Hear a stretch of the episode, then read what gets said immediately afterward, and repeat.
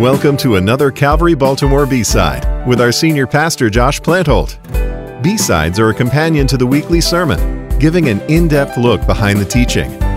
Now, with running commentary to complement this week's sermon, here's Pastor Josh. We're live. well, hello everybody. Happy B sides. Um, I am. So I have one of these. Uh, I have one of these desks that you hit a button and it goes right here. I could probably show you. Ready?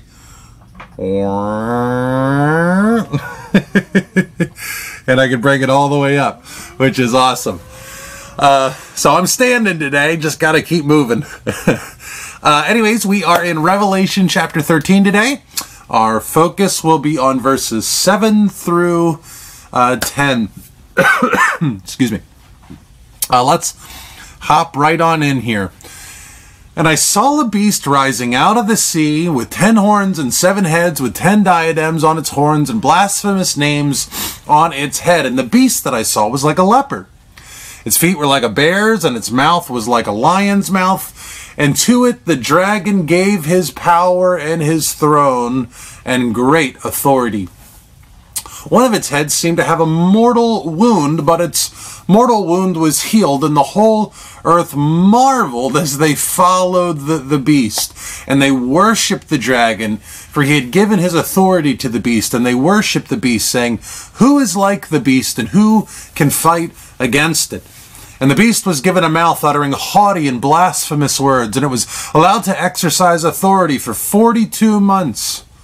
It opened its mouth to utter blasphemies against God, blaspheming his name and his dwelling, that is, those who dwell in heaven. Okay. That uh, that that that was where we were last week. Here we are, new new territory for this week. Verse 7. Also it was allowed to make war on the saints and to conquer them. And authority was given it over every tribe and people, language, and nation. I, I love this biblical theme, especially as we think of the Johannine works. So, John wrote the Gospel of John. He wrote 1st, 2nd, and 3rd John. And of course, he's penning the book of Revelation. And so, whenever you want to do like word, whenever you want to do word studies, uh, the best way to do that is to first do it like Sorry, a little piece of my nail scratched my arm. I'm like, well, that's problematic. I got to get rid of that. So when Paul uses the word grace, it's helpful. First if you say i want to know what this word grace means the first thing you do is to understand how paul uses the word grace. So you go across all of paul, the pauline corpus all of across paul's works and see how paul uses grace in galatia and philippi and first and second corinth and you, you know you go through all, all of paul's works. Well here we are when we want to understand what what what john means we do we do word studies and theme studies first across John's works, uh, and then maybe the New Testament, and then the whole Bible. And so we can do word studies and theme, thematic studies that way. And I love in the Gospel of John, and the reason I'm getting to this, the reason I love, uh, I'm fixed on this conquering here and, and authority here, is because this. Uh, theme of authority has been really big in the Gospel of John. One of the things that, you know, why, one of the things is we, we have four Gospels. We have one Gospel, but the Gospel according to St. Matthew, St. Mark, St. Luke, and St. John, right? So we we have we have one message, one good news, but it's told from four different angles. And one of the reasons that God had done it that way is because each of the four uh, gospel accounts give a different perspective, a different emphasis. You know, you'll see some overlap too. When, when Jesus cleanses the temple in Mark, it's a detailed description of the timing of it. Uh, when we get to uh oh, no sound. Is this true? I'm hearing no sound. Let's see. Uh oh. Let's see. Check, check, check, check, check, check. True. Nope. No sound. No, no, Rob and Patty, that's you guys. Well, anyways, when you do when you do studies across live streams, or, see now I'm on live stream. When you do when you do uh, well, anyways, when when you when you look at the Gospel of John, each each of the four gospel perspectives gives a unique emphasis. Well, John really focuses on the authority of Jesus. So that's right. I was in Mark. Mark gives a detailed description of, of the triumphal entry. Matthew gives one from a different perspective. And so people go, ah, here's one of the great inconsistencies of the Bible. Matthew made it sound like the, the, the triumphal entry was one day when really in Mark it was two. And it's like, no, Matthew knew what Mark wrote, and Matthew decided to write uh, a different way to write this account from a different point of view, a different emphasis, the way he he saw. So, anyways, in the Gospel of, of John, according to Saint John, uh, John is always emphasizing the authority of Jesus. Um, even when he's being mistreated or abused, Jesus in, in John's gospel is always in control. Uh, and this is where we get that great scene when, when Pilate says, Don't you know who I am, essentially? And Jesus, don't you know I have authority? And Jesus looks at him in, in John's gospel and goes, All the authority that you have has been given to you by my Father. Even in, when Jesus is before the leader of, of this province, Jesus is the one who's ultimately uh, in charge. And so the point we want to connect here is any authority anyone has whether it be the president or kings or conquerors, whatever that may be, the authority that any person has on earth has been invested to them, has been given to them by God Almighty in heaven, who is the dispenser of all authority.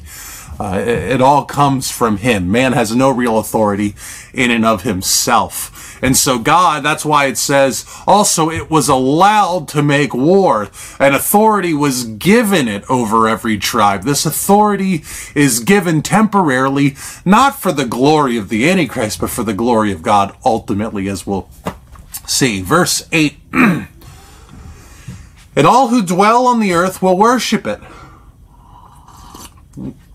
Everyone whose name has not been written before the foundation of the world in the book of life of the Lamb who is slain. If anyone has an ear, let him hear. Verse 10 has a lot of Greek goodies in it. Uh, verse 10 If anyone is to be taken captive to captivity, he goes. That word captive here typically means being taken captive in war.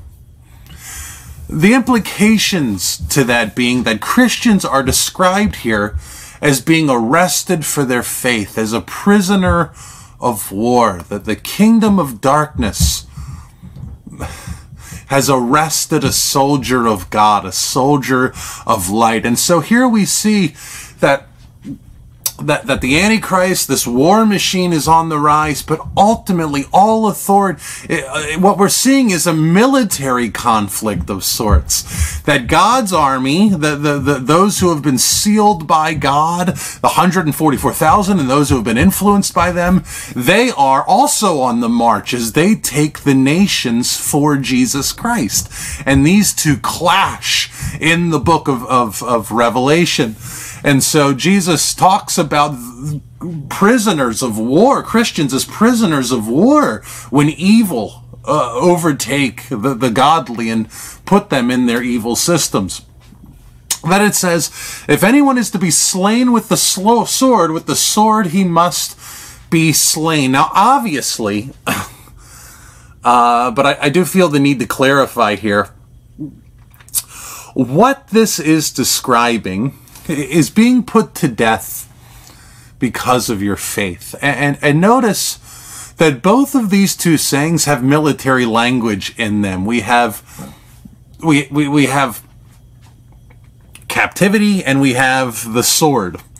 And in the first century, if you were a casualty of war, You were either killed or wounded by the sword, or you were taken captive. So again, God is describing the church as at war with the kingdom of darkness. But contrary to the kingdom of darkness that uses corruption and coercion, God's kingdom fights with love and peace and good news and righteousness and truth.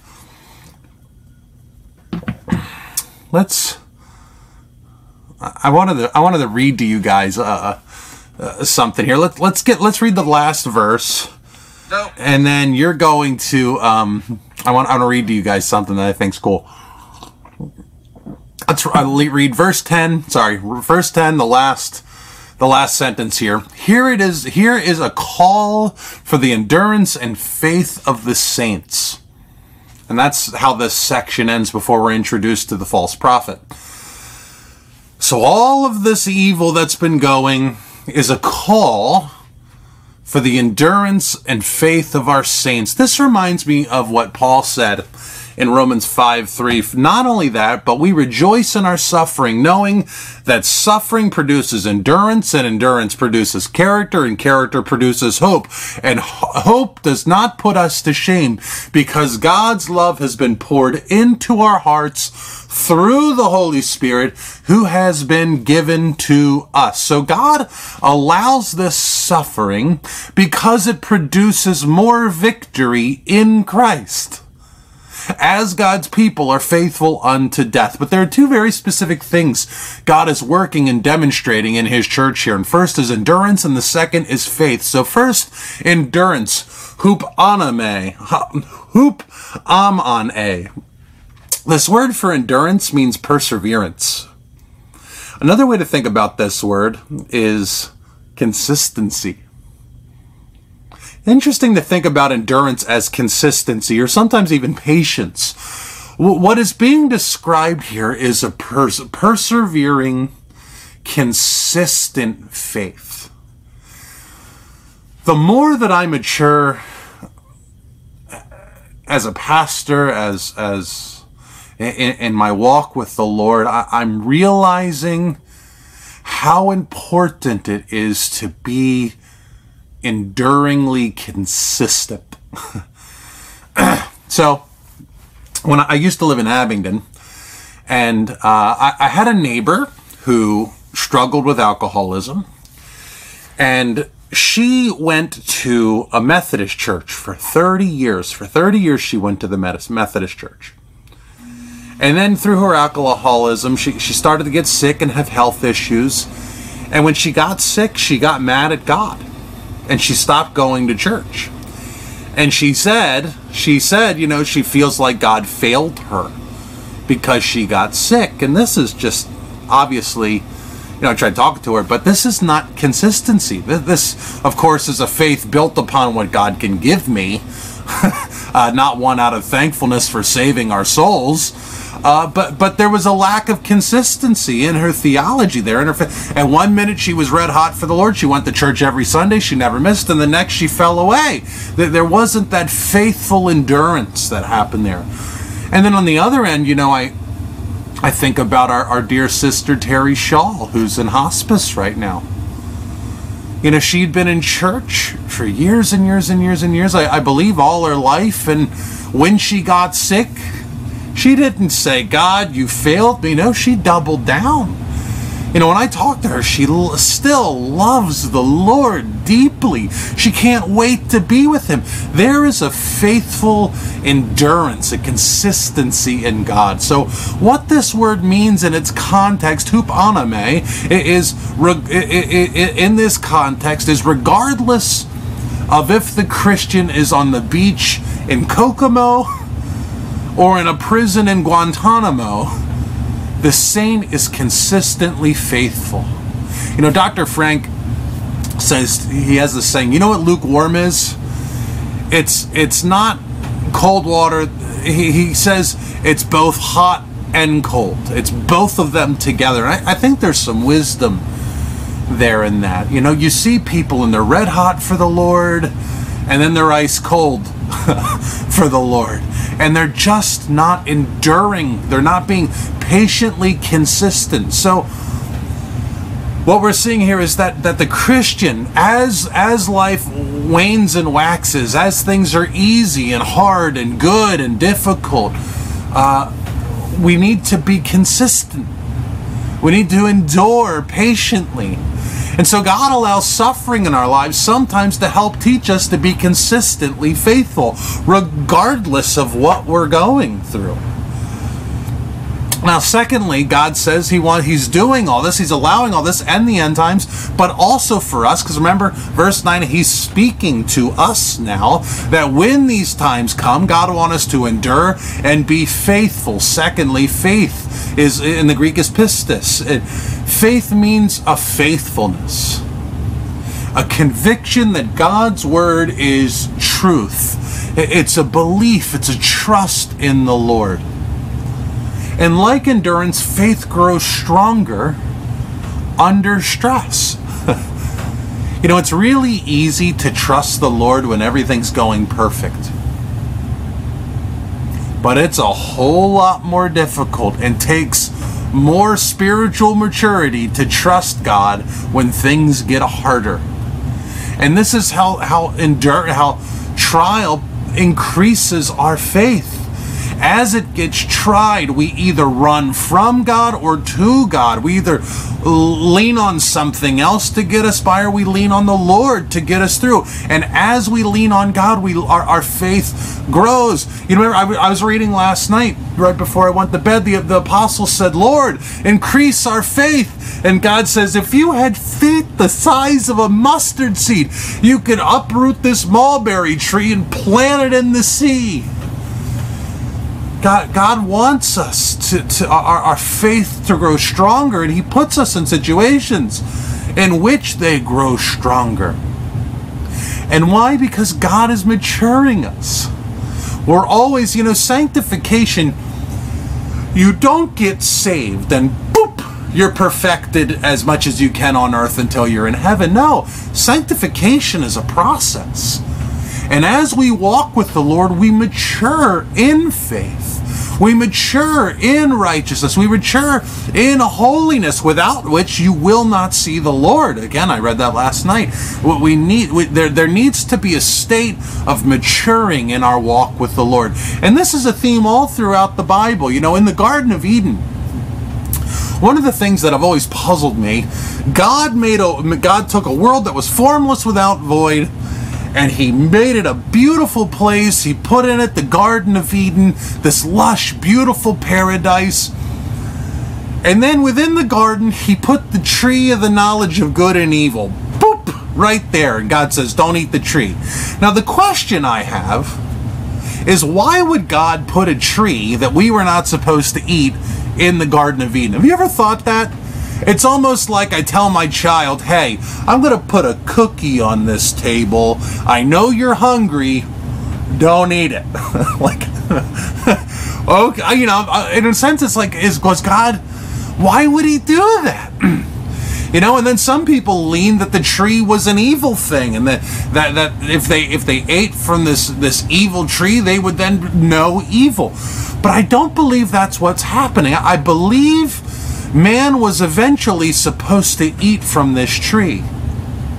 I believe this tree was good. I believe this tree to know good and evil like God does, which he says in Genesis 3, is to be able to discern and counsel and judge. But man, Adam and Eve were still in their infancy. They had not matured to the place to understand these things. So I believe the tree of the knowledge of good and evil was a good tree. It was something that they were supposed to have, that they were eventually supposed to eat from, but they were not yet ready or mature enough. So even in the Garden of Eden, my, my, my, I suspect that God was maturing them in that process. And then we go to the story of Noah. And when you look at the Noahic covenant, God asks Noah essentially to be the judge of the earth, which is very different than how he instructed Adam to be. And so already there's been a maturing process from Adam to Noah. And then we think of, uh, we, we think of um, the apostles they went from learning to teaching. God was maturing them. And now think of the track of the church, us. Eventually, every single believer, God is going to bring us up into heaven. And what's He going to do with us? Put us in diapers and let us play harps on clouds all day? no. He's going to place us on thrones to rule and to reign.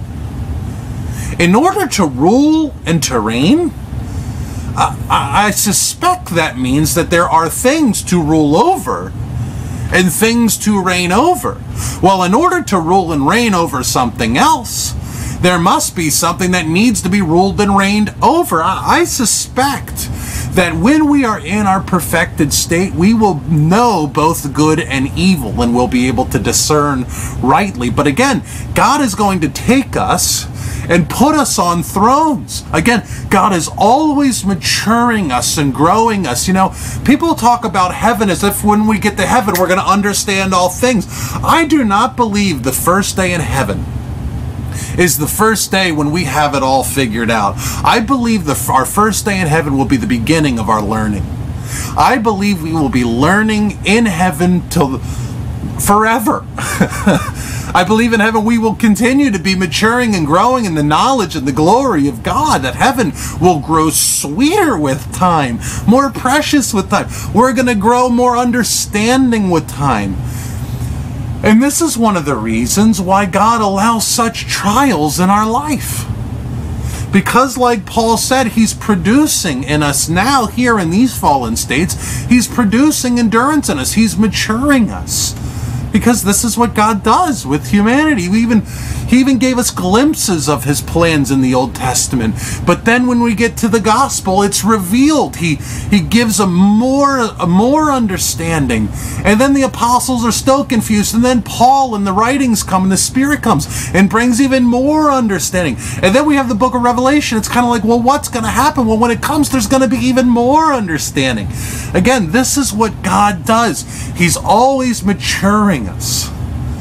He's producing endurance and character and hope in us. He's maturing us ultimately to be more and more like His Son.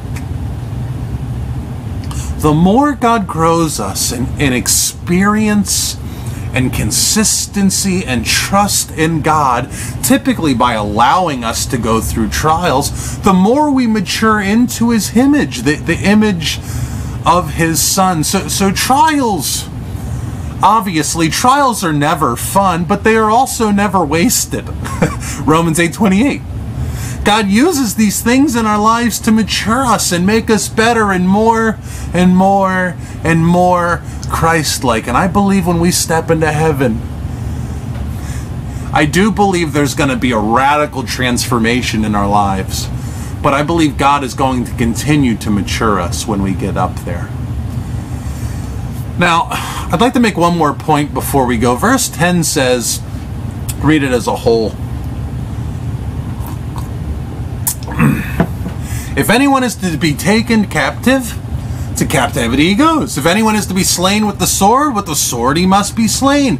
Here is a call for the endurance and faith of the saints.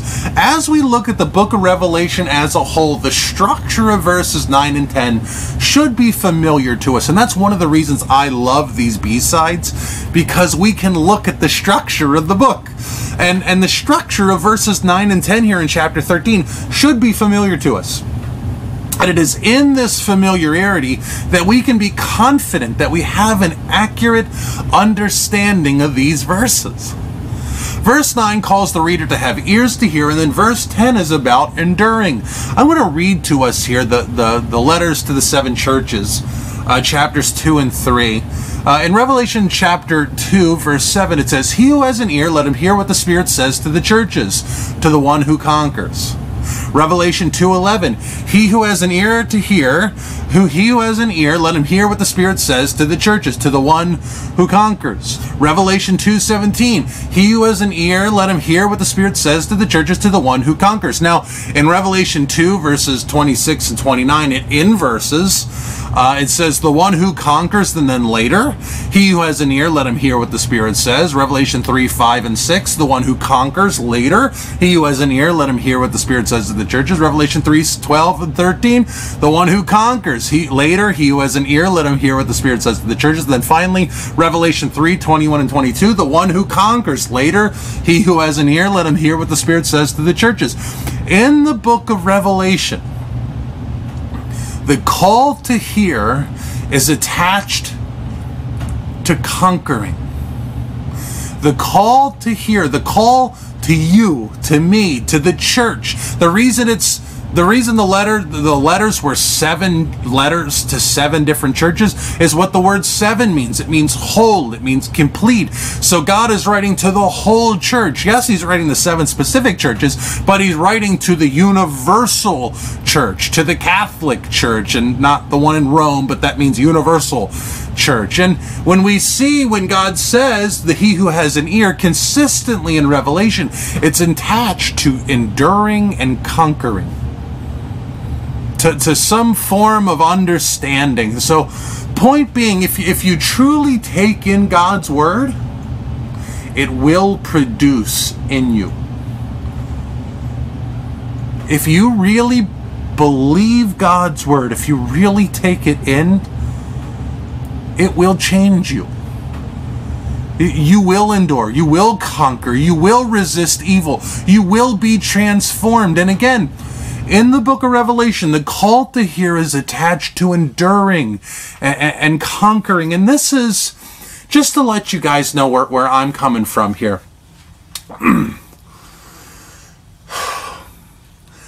this is one of my hesitations with the sinner's prayer. Uh, for those of you that maybe don't know what that is, or may, it's just helpful for me to define what that means. The sinner's prayer is typically when someone says, Do you want to receive Jesus? Then pray this prayer with me. Uh, and, and, you run through this prayer, and people pray the prayer, and then the th- and then as it goes, if you've prayed this prayer, you are now saved, which may be true, totally could be true, but this is not a biblical principle. You know, there, there, it says, He who confesses Jesus Christ as Lord is saved. Paul talks about that.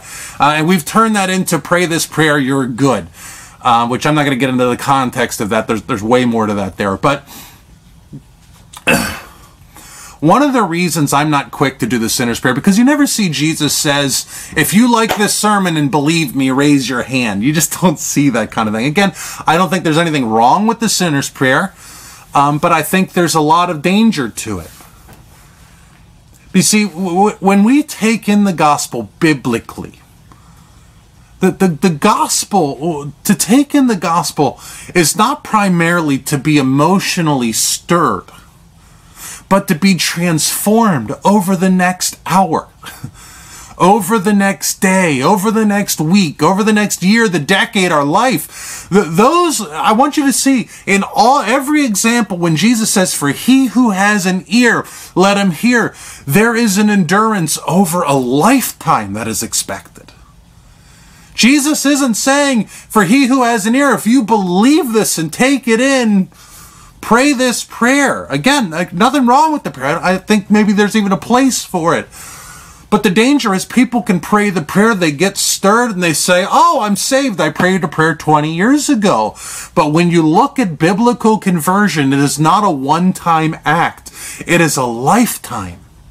It's a lifetime of dedication, of consistency to the Lord. And so here's what we're seeing Jesus is saying, For he who has an ear, he who takes in my word, endure endure for the next year, 10 years, 20 years, until you draw your last breath. If you have taken this in, you will endure. And, and this is what what what this is building to to finish your race well to the glory of God not have a one-time experience with God now also one last thing before we go thinking about verses 9 and 10 on a surface level, God, God is informing the church that they will suffer captivity, that the sword of the sea beast they will have to face. But unlike many of the books of the, or, or sorry, like many of the books of the Bible, Revelation is a book of great reversals. Think about this, the story of Ruth. Ruth loses her husband in the beginning of the book, and by the end, she gains a husband. Think about the story of Esther. Haman makes gallows for the Israelites. Haman, Haman then hangs from his own gallows that, and Israel is saved. A great reversal. In the beginning of the Exodus, uh, the Exodus begins with life under Pharaoh, a tyrant. The end of the book, God is their king. That the Bible is filled with great reversals from beginning to end. Well, here in verse 10, we see the sea beast is imprisoning and killing God's people with the sword. Remember, chapter 12 really started section 2 of Revelation. So the beginning of section 2 begins with the sea beast imprisoning and killing God's people with the sword. But when we start to get to the end of section 2, the end of the whole book, by, Re- by Revelation chapter 19, verses 20 and 21, the sea beast himself is thrown into captivity. So the one who's throwing Christians into captivity now is himself going to be thrown into captivity. He who lives by the sword dies by the sword, and he's going to be thrown into the lake of fire.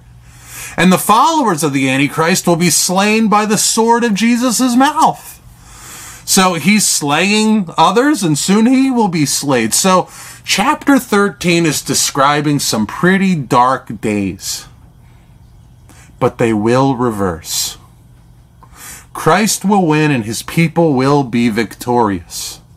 For the earth will be filled with the knowledge of the glory of the Lord as the waters cover the sea. So no matter how dark things get, no matter how glim or or, or, or how, how bad it appears to be for every single believer who puts their faith in the Lamb and to Jesus Christ, there will be a great reversal.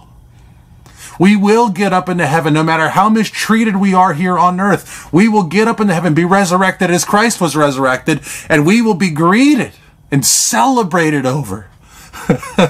we will be perfected with new bodies. We will be justified by God Almighty publicly. Uh, it says that, you know, there is more rejoicing in heaven over one sinner who repents than over the 99 righteous persons who need no repentance, which of course everyone needs repentance. But Jesus talks about our reception into heaven as a celebration. And so the, the, the, these, these pictures of reversal in God's word is showing us how God operates in our lives. He's revealing something about himself, that God is a great reverser. And he will reverse all the evil and darkness we have to more beautification for, for those who have come to faith in their son, to those who have ears to hear, who have heard, and who endure to the end. Let's pray, huh? God, we love you. We praise you. We thank you. We ask that you would be with us. God, we ask that you would be with our families. We ask, God, that, that our children may know you and love you and adore you. We pray that you help us to be godly spouses and godly children and parents. We ask, God, that you would so grab a hold of us and help us to be full of endurance and faith. Mature us in this way. We do pray. We love you, God. We love you so much. Thank you for all that you've done for us, all that you're doing, and all that you're about to do. To you be the glory. And in Jesus' name we pray. Amen. I love you guys so much. Thanks for joining us for this Calvary Baltimore B side. If you'd like to get in touch or come visit us at Calvary Baltimore, our website is calvarychapelbaltimore.org. You can email us at calvary.faithlife at gmail.com. We'd love to hear from you. If you've been blessed by today's teaching and would like to donate to the work that God is doing through Calvary Baltimore, go to our website at calvarychapelbaltimore.org and click Donate Now. Until next time, as Pastor Josh says, study the Word to live the Word to share the Word. And join us again for the next Calvary Baltimore B side.